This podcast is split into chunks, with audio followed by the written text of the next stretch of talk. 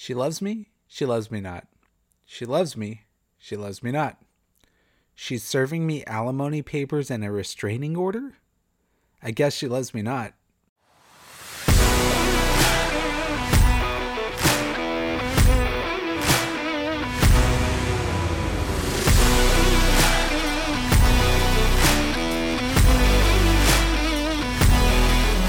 Hey there, and welcome to Post Credits with Gil Garcia, where we are going beyond the final scene with our favorite Valentine's Day movies.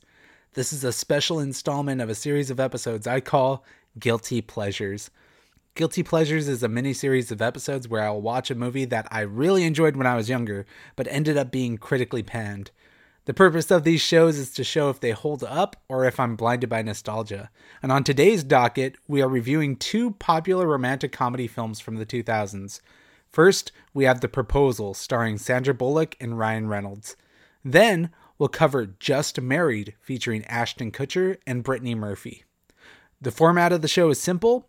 We're covering each movie for approximately 15 to 20 minutes each, going over my connections to the movie, the things I enjoyed upon my rewatch, the things that surprised me, spoiler points and plot, and then I'll also look at some factoids and opinions. If you're listening to this episode on Tuesday, February 12th, I would like to invite you to check out the show's first ever video on my YouTube channel. It is my five favorite Valentine's Day films for lonely hearts, a collection of films for single people of all genders to enjoy this holiday. I myself am a lonely heart, and it's not all that bad. Just think of all the money that we're saving, right, guys? oh. just kidding.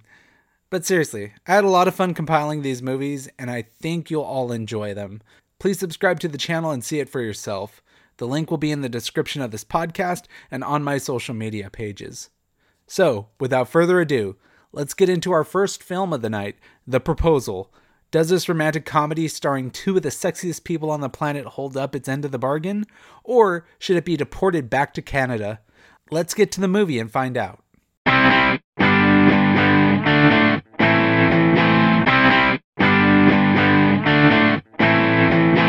In the proposal, a pushy boss forces her young assistant to marry her in order to keep her visa status in the United States and avoid deportation to Canada.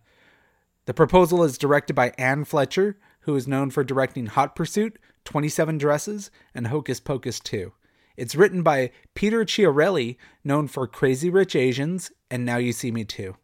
The film stars Sandra Bullock as Margaret Tate, Ryan Reynolds as Andrew Paxton, Betty White as Grandma Annie, Mary Steenburgen as Grace Paxton, and Craig T. Nelson as Joe. A sentimental favorite of my household, The Proposal is a rom com that bridged the sentiment of family, career, and personal differences. Growing up in a household of mostly women, this movie, along with Just Married, The Notebook, First Wives Club, Grease, and Armageddon, were surprisingly common staples throughout the year. And unlike Hocus Pocus and some of the other movies I mentioned on the show in the past, these movies were not tied down to just being a seasonal holiday thing. These were movies that we watched all year round, which meant that I'd hear my sisters quote them or throw them on casually when there was nothing else to watch. I imagine I got as sick of these movies as they got of me turning on the television to ESPN or the NFL network. But you know what? I actually liked a couple of them, and this was one of them that I really enjoyed. But what stood out to me about this movie was that helicopter scene with Betty White. I really recall it being kind of like a tearjerker moment for my sisters, and I can admit it now. The first time I watched it, I got choked up a little bit myself. And can you blame me? Betty White is a fucking legend. I used to love watching her in Golden Girls. She's a comedic icon and a trailblazer for female comedy. And to me, she really stood out in this film when I first watched it. But the more my family watched this movie, the more it sat with me as being extra cheesy, but that never really prevented me from enjoying it. I still liked it regardless. Now, my biggest challenge going into revisiting this film today was going to be that cheese factor. A big put off for me for a lot of romantic comedies nowadays is the fact that they could come off particularly cheesy and formulaic. So let's now get into it. I'm going to go through some bullet point plot details and general impressions. We'll discuss what I enjoyed about the movie first, before diving into the aspects that took me by surprise afterwards. Now, right off the bat, the formula is pretty simple. Ryan Reynolds plays an up and coming and bright eyed young man working as an assistant at a book publishing company. His name is Andrew. Andrew is a lackey for the executive editor in chief known as Margaret, played by Sandra Bullock. Margaret is a no nonsense boss. She likes to undermine her employees every step of the way. She relishes in embarrassing them publicly, like when she does when she fires Bob in the opening scene. She also likes to threaten their careers to get what she wants. Margaret has Andrew under her thumb because she knows how ambitious he is and how far he is willing to go for his job. Hell, Andrew even orders a pair of cinnamon soy lattes just on the off chance that he screws up her order because he's that terrified of her. Margaret is the quintessential bitch boss, which, from what we've learned in Parks and Recreation, is completely different from a boss bitch. Boss bitch is an endearing compliment of a strong, confident woman making things happen for herself. However, a bitch boss is a higher up that has a stick up her ass and treats her employees like shit. Margaret in this movie is a bitch boss. Margaret is the kind of woman to deny Andrew the opportunity to see his grandmother on her 90th birthday just because she's that evil. However, when the book publishing company's executives discover that Margaret has been denied her American travel visa, she's forced to either become a United States citizen or get deported back to Canada, thus relinquishing her role at the company. Margaret then pulls Andrew into the meeting to mention that the two of them are getting married and will be flying out to Alaska for the weekend of their engagement party. Here's where the real film starts. Up until this point, it's pretty pedestrian and bare bones. Nothing really funny happens. It's all just simple world building and uh, character work. The awkwardness of the two of them pretending to like each other in front of the book company's board is mildly funny, and it finally gives Ryan Reynolds something to do in the opening act, but it's still not very funny at all. to him, Margaret is the one person holding him back from achieving his dreams. She's forcibly threatening him to marry her, or else Bob, the person that she tried to fire a minute ago, will take over the company and retaliate against Andrew. In one of the better scenes in the movie, Andrew mans up and finds the balls to leverage this situation to his own advantage. He agrees to go on with the charade only if Margaret promotes him to full time editor and publishes his works. He has her get on her knees to propose to him, and off we go to Alaska. Now, when we finally reach Alaska, that's where we meet the Paxton family. We have Joe, played by Craig T. Nelson, who's the stereotypical disapproving father figure that wanted their child to follow in the family business. Grace, played by Mary Steenburgen, who is wide eyed and naive to the fake marriage that Andrew and Margaret are going through. She believes the couple really is in love. And of course, there's Grandma Annie, played by Betty White. Grandma Annie really is the comedic heart of the story. She's bubbly but crass, Spirited but stern, she safeguards the family and Andrew with reluctancy and genuine affection.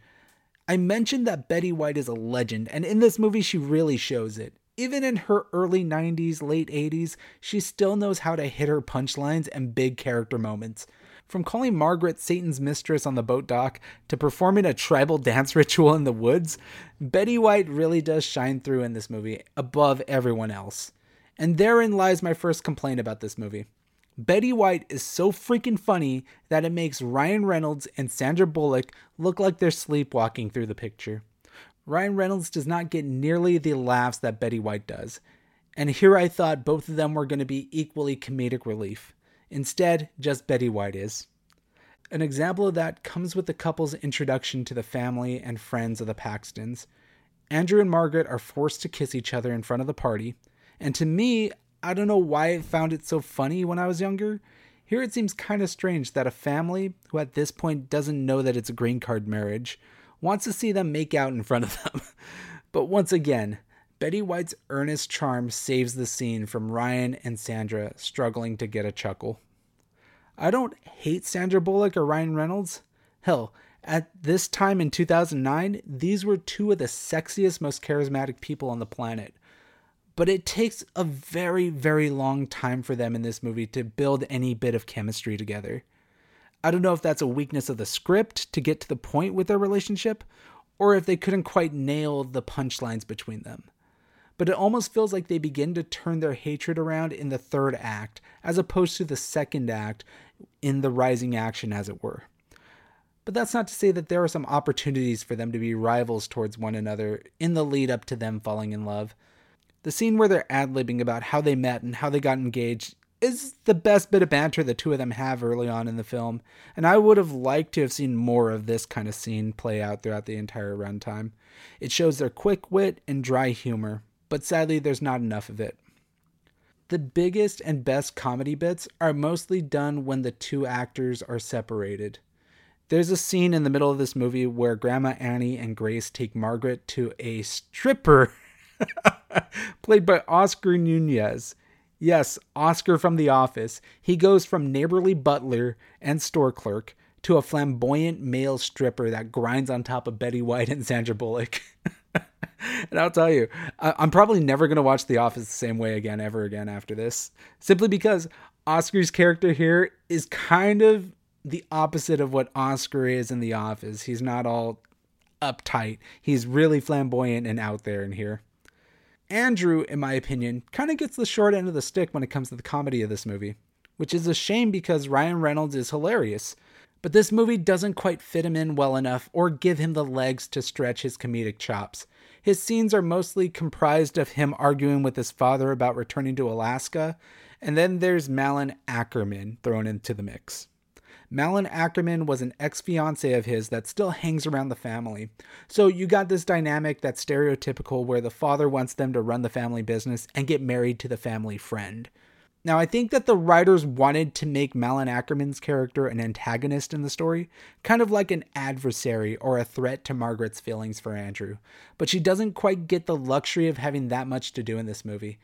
She comes and goes on screen whenever she needs to, whenever they need Margaret to have a sentimental reflection about Andrew. And that's a big detriment because Malin Akerman's a good actress. I like her a lot. The biggest laugh in this movie, featuring both Sandra Bullock and Ryan Reynolds, comes from a bit halfway through the second act of the movie, where Margaret, without shower towels, has to dash across a room to dry herself. Meanwhile, Andrew is in the same bedroom nude, air drying from the work he did outside the house. As Margaret dashes across the room to grab a towel, Andrew rushes in, and the two beautiful people, naked together, smash up against each other like a wall of meat. now they each begin to freak out in disgust until eventually they get separated and they get clothed. Just imagine you're spending the weekend with your boss, with your family, and you happen to run nakedly into your boss. I'd be kind of freaking out too. I really do like this moment. It's really bizarre and dumb, and that it actually brings the two characters together both metaphorically and physically. And this is the moment where it kind of brings together the turning point in their relationship. A couple minutes later in the same scene, they begin to trust each other with their personal thoughts, feelings, and insecurities. You get a little bit of backstory on Margaret, while also a little bit of backstory on Andrew. The romantic chemistry between Sandra and Ryan isn't bad. It's just unfortunate that the movie took nearly the entire two hours to get to the point where we see them embracing each other. Up until the scene where Margaret gets a heart to heart talk from Grandma Annie, the movie is rather lackadaisical. The film climaxes when Margaret cuts herself off from feelings for Andrew by standing him up at the wedding in front of the immigration officer. She decides to go to jail instead of bringing Andrew down with her in the charade. Here is where Grandma Annie has the most iconic scene in the movie. She has a heart attack and then has to be lifted to the nearest hospital. In the helicopter, Annie addresses the family's constant fighting and bickering, pleading to them to stop and then she begins to fade away. But no, fuck it. The most sentimental moment in the entire movie gets undercut with a cheap freaking laugh. Annie wakes up almost immediately after she gives her heart to heart and pretends to die, and reveals that she faked the heart attack the entire time and tells Andrew that he has to go save Margaret. I really don't like the joke here especially given what we know now about how Betty White just died a couple days before her 100th birthday. I think it's just so cringy. This was the best moment of the entire film. The moment that Betty White brings the entire family and film thesis together, but they butcher it with a cheap laugh gimmick. I know a lot of people will kind of disagree with me on this one, but the helicopter scene is the worst scene in the movie for me For this reason alone, in a movie that could have used a lot more humor and jokes, this was the absolute wrong time to draw this one up. The cliche go after the girl trope plays out as Andrew races back to New York to let Margaret know how he really feels about her. The two don't decide to get married immediately, but they decide to go on a date and then get engaged. The film ends extremely bizarrely as the immigration officer begins to interrogate them, and the questions are shown during the credits. When the mid credit scene roll, we are left wondering did they actually get married? Did Margaret get deported? Is Andrew getting the promotion he deserved? What the hell did the coworkers think of them hooking up for real? Now, I really wanted to like this movie upon my rewatch. I thought it was a good time when I was younger, but I think I now realize why it's sitting so low with critical scores. The proposal suffers from a lack of laughs, a sadly predictable rom com formula, and a highly questionable ending. In my youth, I would have given the proposal a 3.5 out of 5, but today it drops a full point and leaves me with a 2.5 out of 5. Betty White and Ryan Reynolds make the movie worth watching, but sadly they cannot save the film from its flaws. Let's now look at the critical and audience reception to the proposal before we move on to Just Married. On Rotten Tomatoes, the proposal comes in with a low 45% rotten rating, with critic consensus saying Sandra Bullock and Ryan Reynolds exhibit plenty of chemistry, but they're let down by the proposal's devotion to formula. I really do agree with that, but to my surprise, I'm shocked to discover that audiences also agree with that. And they aren't grading this movie that much higher. Usually, audience scores are almost twice what critics score whenever it's a rotten movie, but here it's marginally better. I would have been sure that this movie had a 80%, maybe a 90% audience approval score, but sadly, the proposal is sitting with audiences at 68% barely fresh. A super reviewer on the website, Brendan N., writes, Not a classic, but it has its fair share of laughs. Reynolds keeps things funny, and Bullock always seems to be likable even in bad films. These films are such a cliche, but that's the way the audience wants them. Brendan gave the movie a 3 out of 5. Now, it wouldn't be a post credits podcast without some filmmaking factoids, would it? Here are some interesting facts about the proposal. The first factoid Betty White almost turned down her role in the film because filming would require her to spend 10 weeks away from her golden retriever. Just imagine how much different this movie would have been without Betty White. I can't even imagine. I don't even know which actress they would have went to for this role in particular. Betty White had to be this role, and she nails it. this next factoid is really fun. Julia Roberts was actually the first choice to play Margaret, but reportedly she didn't want to take a pay cut, so Sandra Bullock took over the role. This was actually the second movie in the same year in which Roberts was offered the leading role but turned it down, going to Sandra Bullock. The other movie was The Blind Side, which ended up winning Sandra Bullock the Best Actress Oscar. Man, Julia Roberts could not catch a break in 2009. and now our final factoid. Sandra Bullock and Ryan Reynolds initially felt awkward shooting their nude scene. However, they have both said they quickly became comfortable with it, despite sometimes having their protection falling off. Bullock told Entertainment Tonight she has no problem with the nudity. The film needs my nudity to be funny. I, guess Sandra. I mean, that scene did showcase your bod, and she was in very good shape back then. So I, I guess she's right. and with that, let's take a trip from the Alaskan airs of the proposal and venture to the European countryside with Just Married.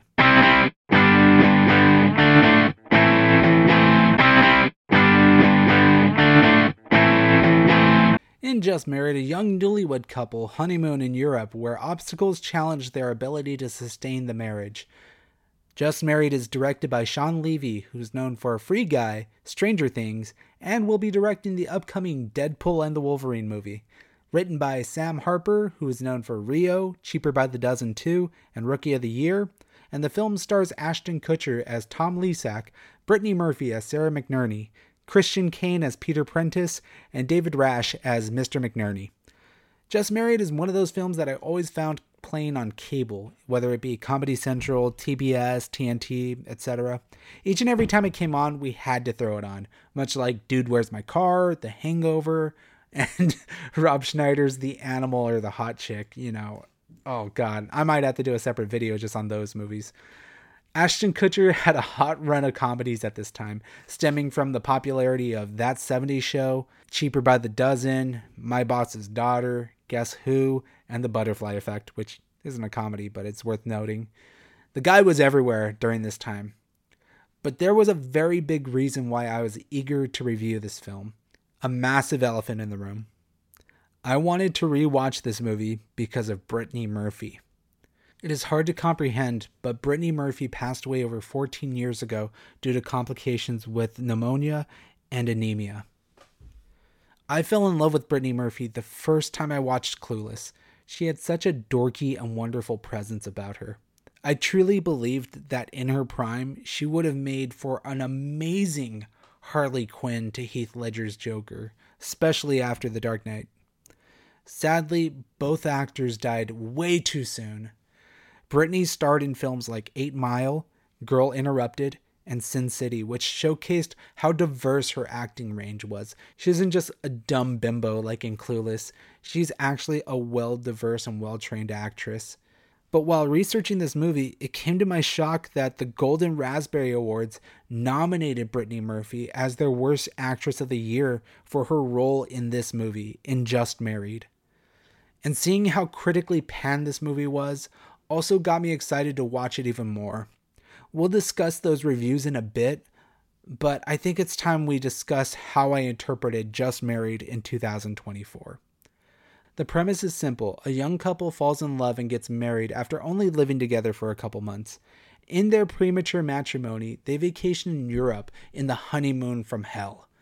This movie pulls that whole Joe Dirt style flashback storytelling where we open the movie with the couple arriving back in Los Angeles.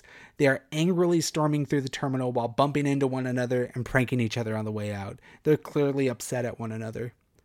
The start of the film is from their perspective when they have undergone that horrific vacation and they're returning to the United States. Tom, played by Ashton Kutcher, is a graveyard shift traffic radio station personality. He's a big sports guy and even wears a Chicago Bears Brian Urlacher jersey the day he met Sarah. Whereas Sarah is the daughter of a part owner of the Los Angeles Lakers and Dodgers. She comes from an extremely snobby family, but separates herself from her siblings with her bubbly, down to earth attitude. Tom goes on the radio to reminisce about where his marriage failed, and we flash back to the beginning of their relationship. Within the first five minutes, I already was having a better time watching Just Married than I did with the proposal. Perhaps it's the slapstick humor or the over the top Ashton Kutcher shtick, but I think the characters in this movie are far more entertaining both individually and communally than Andrew and Margaret from The Proposal. The two meet each other on the beach when Tom throws an errant football at her. The story expedites their courtship, and we see Kutcher and Murphy make out passionately many, many times over. I do think that there is good sexual chemistry between these two actors, despite them being nominated together for Worst On Screen Couple at the Razzies that year. But ultimately, it all comes to a head when Tom kills Sarah's dog.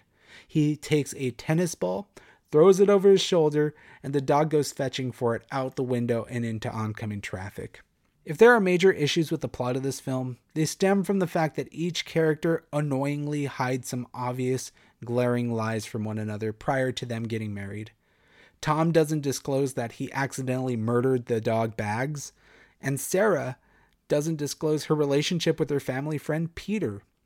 The relationship between Peter, the McNerneys, and Tom is not exactly supportive.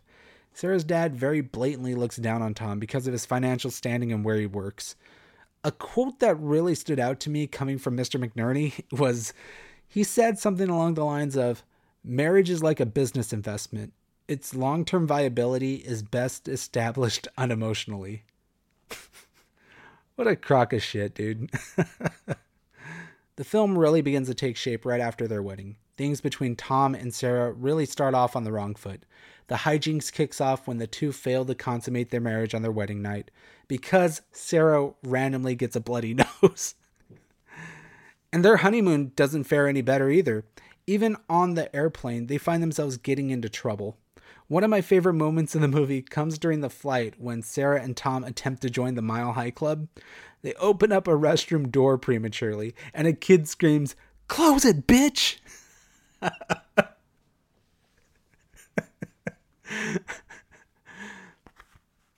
you know, in, in many ways, I kind of see this movie as a romantic version of National Lampoon's European Vacation. It's a string of miscommunications and hilarious hijinks that seemingly get worse and worse as the film goes along. From getting kicked out of their French hotel on the first night of the honeymoon to crashing their smart car off the side of the Alps and having to spend the night in a snowball, these guys really go through some shit together in their time in Europe. But if I had one major complaint for the film, it has to be Tom Leezak. Perhaps, maybe it's Ashton Kutcher's manic energy, but Tom makes some really heinous decisions in this movie. They only get kicked out of their hotel because he was attempting to plug in a dildo from an American power cable into a French outlet. Despite the fact that Sarah's telling him not to, he still goes on and does it anyway. And he does this multiple times in the film. He lacks the common sense and awareness to listen to Sarah throughout the entire runtime. It can be funny at times, but it could also come off as annoying. But Sarah isn't so innocent either. She enables his behavior most of the time. It could be endearing, but it also comes off as the film's writer finding creative ways to brush off Tom's idiocy with Sarah's affection. One of the other issues I have with this movie comes at the climax of the second act, where Tom and Sarah split off in Italy. Tom, like a fucking idiot, decides to spend his night in a sports bar watching the LA Dodgers instead of visiting museums with Sarah in the most romantic place on the planet. Here, Sarah reconnects with Peter, who is conveniently following them throughout their entire honeymoon travels. And that night, the two of them argue in the hotel, finally revealing their secrets to one another.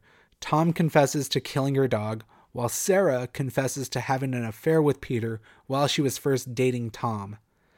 It is at this point where the conflict really comes to a head. For most people, this scene almost derails the entire story and relationship between the two, almost to a point of being irreconcilable. Tom picks up the world's most annoying bar slut, while Sarah goes to a chateau with Peter. In my opinion, both these decisions are insane. They're both actively engaging and cheating on one another just three days after they got married. Tom goes the whole yard and actually brings the bar sled back to the hotel room, and Sarah straight up kisses Peter in front of Tom. Now, even though both parties were the victims of these sexual advancements, they still let it happen. And it's kind of weird that this is all happening to them during their honeymoon, just in the same week of their wedding. Their failed infidelity ends their honeymoon once and for all, and we finally get back to where the film started, with Tom and Sarah separated back in Los Angeles. This film also follows the same exact get the girl trope that the proposal fell into, the same cliche, with Tom getting a heart to heart from his father to fight for his marriage. Tom's dad actually gives some sage advice. Now, this is one of the better parts of the movie. Tom's dad tells him that marriage is a lot of work. As he pulls out the photo album of Tom and Sarah, he drops a good dime of advice and says, You never see the hard times in a photo album, but they're what gets you from one picture to the next. Tom finally realizes that he needs to attack their issues head on and reconciles with Sarah. I do really like the gate scene in this movie. See, Tom rolls up to the McNerney house and needs to get through the front gate in order to get to Sarah. But there is a butler that's locking the gate, that's not going to let him in through the intercom. So Tom, with an impassioned speech, tells them that he's going to blast right through the gate with his car. It's corny for sure, but I love that his car didn't just blast through the gate all easily it makes for a hilarious visual to see his muscle car smash head on with the gate and get wrecked in the process. it, it, subverts all your expectations of how that scene will play out. So then Tom goes on the intercom once again, and this time Sarah hears Tom's heartfelt plea. The two forgive each other and they walk off into the sunset.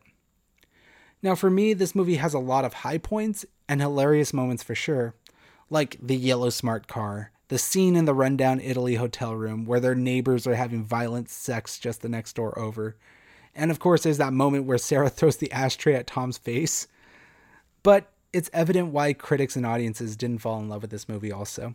Now, some of the humor is crass and immature, and the story kind of falls apart near the end, but I still found myself enjoying this movie a lot. It holds up exactly as I hoped it would, and I don't regret having to purchase it to record this podcast. It's not available streaming anywhere. You have to buy it on iTunes or Vudu or wherever movies are sold. I give Just Married a solid 3 out of 5. I will forever hold this film in high regard because of the joy I felt when I saw Brittany Murphy light up the scene. She is so beautiful and charming in this movie, and may that light, that inspiration she brought on screen, may it never go out. Rest in peace, Brittany Murphy. This episode series wouldn't be titled Guilty Pleasures without acknowledging that these films are critically bad. Just Married is one of the most critically panned films that I've watched on this entire show since I started this podcast. On Rotten Tomatoes, Just Married checks in at 20% rotten. Critical consensus says Just Married's plot is predictable and the overdone pratfalls get tiresome. Oh boy, that, that kind of sucks. 20%. But much like the proposal, I was surprised to see how poorly this movie was received by audiences also. For only the third time since I started this podcast, the audience gives the film a rotten rating as well, with only 40% approval. One super reviewer on the website says that Just Married is a decent comedy with a few good laughs, but it could have been done far better as well. The film had potential in doing something far better, and it does fall short. In the long run, this is a film that is worth seeing only once as the jokes become stale over multiple viewings. The idea behind the film was good, but the gags just didn't hold up. And there we have it. Now, as we wrap up this week's Valentine special, here are some filmmaking factoids about Just Married before we call it a night. The first factoid Ashton Kutcher and Brittany Murphy were actually a real life couple when they were making this film. Now, I haven't looked into any of Ashton Kutcher's quotes about Brittany Murphy after she died, but I'm pretty sure looking back at this film is pretty devastating for him. Now, while filming the scene with the cockroach in the Italy hotel room, the caretaker of the cockroach actually lost it. So they had to shut down production for 20 minutes in order to find the cockroach. oh, that's pretty terrifying, actually. Pretty, pretty scary stuff. Now for our final factoid. I mentioned that this movie shares similarities to National Lampoon's European Vacation, but it actually shares a similar scene as Vegas Vacation. The scene when Tom and Sarah enter the bathroom on the plane is almost shot for shot identical to when Chevy Chase and Beverly D'Angelo tried to join the Mile High Club in Vegas Vacation. so that is it for today's special Valentine's Day episode. Much love to you and your loved one this holiday. As for you singles out there, I've posted a video over on my YouTube channel titled Top 5 Valentine's Day Films for Singles. So head on over to the channel and check it out. And if you haven't already, follow the show on Instagram and X. Just search for PC with Gil. Next week's episode, we head to the Amazon to research spiders right before my mother dies. That's right, folks. I can't wait to bring you my review of Madame Web. I will catch you all next week, so stay safe, and as always, go catch a movie. Thank you.